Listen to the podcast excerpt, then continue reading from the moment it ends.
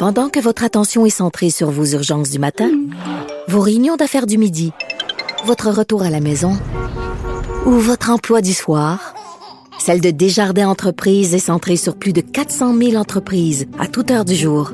Grâce à notre connaissance des secteurs d'activité et à notre accompagnement spécialisé, nous aidons les entrepreneurs à relever chaque défi pour qu'ils puissent rester centrés sur ce qui compte, le développement de leur entreprise.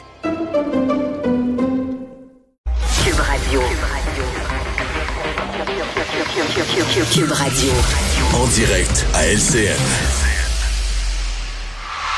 Le moment de retrouver Mario Dumont dans les studios de Cube Radio à Montréal. Euh, rien n'est réglé, Mario, dans le milieu des garderies, loin de là. La grève générale illimitée a commencé dans 400 CPE. Euh, Qu'est-ce qui va dénouer cette impasse? Ça semble bien compliqué. Ben, à court terme, on a plus l'impression que l'impasse l'impasse risque d'empirer parce que il y a toujours l'autre syndicat, la CSQ, la FIPEC affiliée à la CSQ, qui a un mandat de grève générale illimité, qui ne l'exécute pas. C'est une situation un peu particulière, qui ne l'exécute pas pour le moment. En termes de solidarité syndicale, on peut penser qu'ils vont joindre le mouvement euh, dans les prochains jours. Euh, ils sont pas sur le bord d'une entente. Et sincèrement, j'ai suivi de presse qui a été dit aujourd'hui à l'Assemblée nationale, par exemple, François Legault, qui a redonné les paramètres de son offre, qui a redit on offre 23% aux éducatrices. Euh, on n'offrira pas la même chose pour le personnel de soutien, le cuisine, entretien et autres. Qui est, paramètres étaient très clairs. Donc, on, on voit pas tellement les termes d'une entente. Et sincèrement, Pierre, hier, à peu près à pareille heure, là, euh, les partis sont partis chacun de leur côté. Donc, il n'y a pas eu même, il y a même pas eu l'effort de négocier, tu sais, toute la soirée, toute la nuit, de faire venir du poulet, puis négocier. Euh, ils sont partis chacun chez eux euh, à l'heure du souper, avant le souper, fin d'après-midi, en disant, ben garde, on s'entend pas, on n'est pas proche de s'entendre. Donc, on fait la grève demain matin. Les syndicats disent, on fait la grève demain matin. Donc, c'était. Est-ce qu'on veut profiter d'un moment du côté syndical?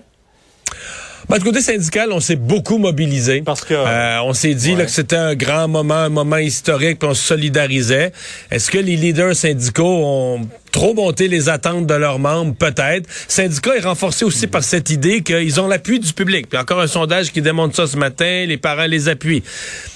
C'est vrai, les parents appuient l'idée que les éducatrices doivent gagner davantage, mais au fur et à mesure que l'information va se rendre, là, on offre 23% d'augmentation aux éducatrices, euh, que les jours de grève vont s'accumuler, que des semaines de grève vont s'accumuler. Tu l'opinion publique, c'est fragile. Des fois, ça évolue aussi. Mais moi, je, c'est malheureux, Pierre. Ça fait, je me faisais regarder de travers, je pensais pour un extraterrestre il y a quelques semaines quand je disais que toutes les conditions étaient là pour une grève plus général. Puis euh, pas que je le souhaitais, mais je voyais arriver ça. Puis malheureusement, on est rendu là. C'est bien triste, c'est bien malheureux pour les parents. Mais je, je, pense, bien, je, je m'attends pas à une loi spéciale non plus. Je m'attends pas à ce que le gouvernement mette fin à ça en deux, trois jours avec une loi spéciale. Donc je pense qu'on est, on est embarqué dans une grève qui pourrait durer. Euh, on suivra de très près et on aura tantôt les représentants euh, et du gouvernement et aussi des syndicats. Maintenant, cette hécatombe dans les CHSLD, c'est supplice de la goutte pour le gouvernement qui a beau euh, multiplier les changements de version, difficile d'y voir clair.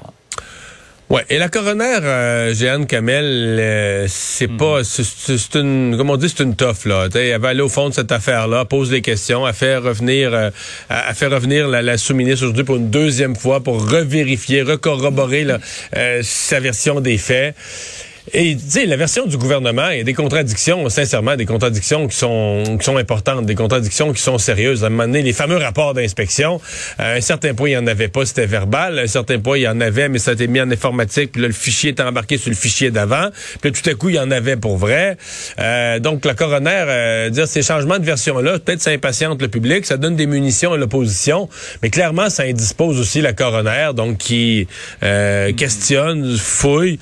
Et pour le gouvernement, bon, du côté des élus, du premier ministre ou du ministre de la Santé, on redit toujours, ah ben nous, là, on a donné ordre à tout notre ministère, à tout notre monde euh, de fournir l'information. Mais disons que le résultat qu'on observe comme, euh, euh, information rendue disponible, c'est pas glorieux. Tu dis soit qu'on est dans une grande incompétence, soit qu'il y a des gens qui essayent de cacher de l'information, mais dans un cas comme dans l'autre, ça paraît bien mal. Un mot sur le chemin Roxham. Est-ce que c'était, est-ce que c'était le bon moment de rouvrir ce passage? Euh, on n'a pas tellement le choix. Hein? On rouvre la frontière avec les Américains. Et de facto, ça rouvre le chemin Roxham. Mais le gouvernement fédéral est pris. C'est parce que c'est le Québec qu'on est pris avec ça. Hein? Dans les autres provinces, et je regardais encore les chiffres là, des années bon avant la COVID, là, 2019 et, 18 et précédentes.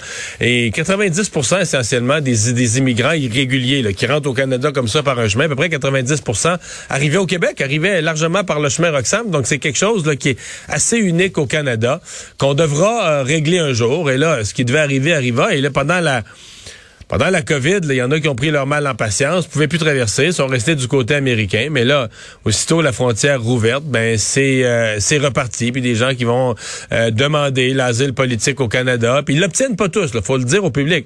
Il y en a qui se font dire non, mais il y en a qui tombent dans la clandestinité, se rendant compte qu'ils n'auront pas l'asile politique, ben passent en dessous du radar. C'est pas une façon, euh, c'est pas une façon appropriée d'accueillir des d'accueillir des réfugiés, c'est bien évident. Mario, on vous écoute demain à 10h sur LCN. Au revoir. Ah, Vincent, euh, le variant Omicron euh, qui cause des, des, des, maux de tête à la santé publique de tous les pays, qui cause aussi des maux de tête au marché financier. Là. Depuis qu'on depuis qu'il est apparu, les marchés sont complètement fous. Là. Ouais, beaucoup d'instabilité, euh, des montées, des descentes au fil des nouvelles. Plus de descentes que de montées sur ce total. oui, non, depuis quelques jours, on sait que la semaine dernière, lorsqu'on a commencé à bon, voir la gravité du variant Omicron, là, ça s'est mis à baisser. Vendredi, ça a planté. Ouais. Tout à fait. Là, il y a eu des hauts et des bas parce que ce matin, à la bourse, ça s'est mis à monter euh, jusqu'à une nouvelle qui est allée ébranler les marchés, comme quoi il y avait un cas documenté aux États-Unis du variant Omicron, comme si les, je sais pas si les investisseurs pensaient qu'ils étaient protégés, euh, c'était juste une question de temps.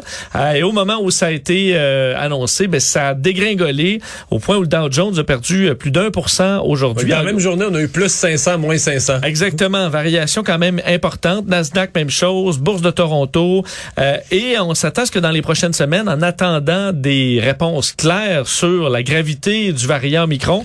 On dit ça va être comme ça. Là. Au fil des nouvelles, euh, le, le, marché va se, va, se, euh, va se déplacer vers le haut ou vers le bas. Et aussi, on attend des nouvelles de la Banque centrale américaine, la Fed, à la mi-décembre. Euh, et on a vu un durcissement du ton là, de la Fed sur ben, parce que les hausses de taux. L'inflation devient un problème plus sérieux. Ouais, et on pourrait donc y aller rapidement en 2022 avec des hausses de taux.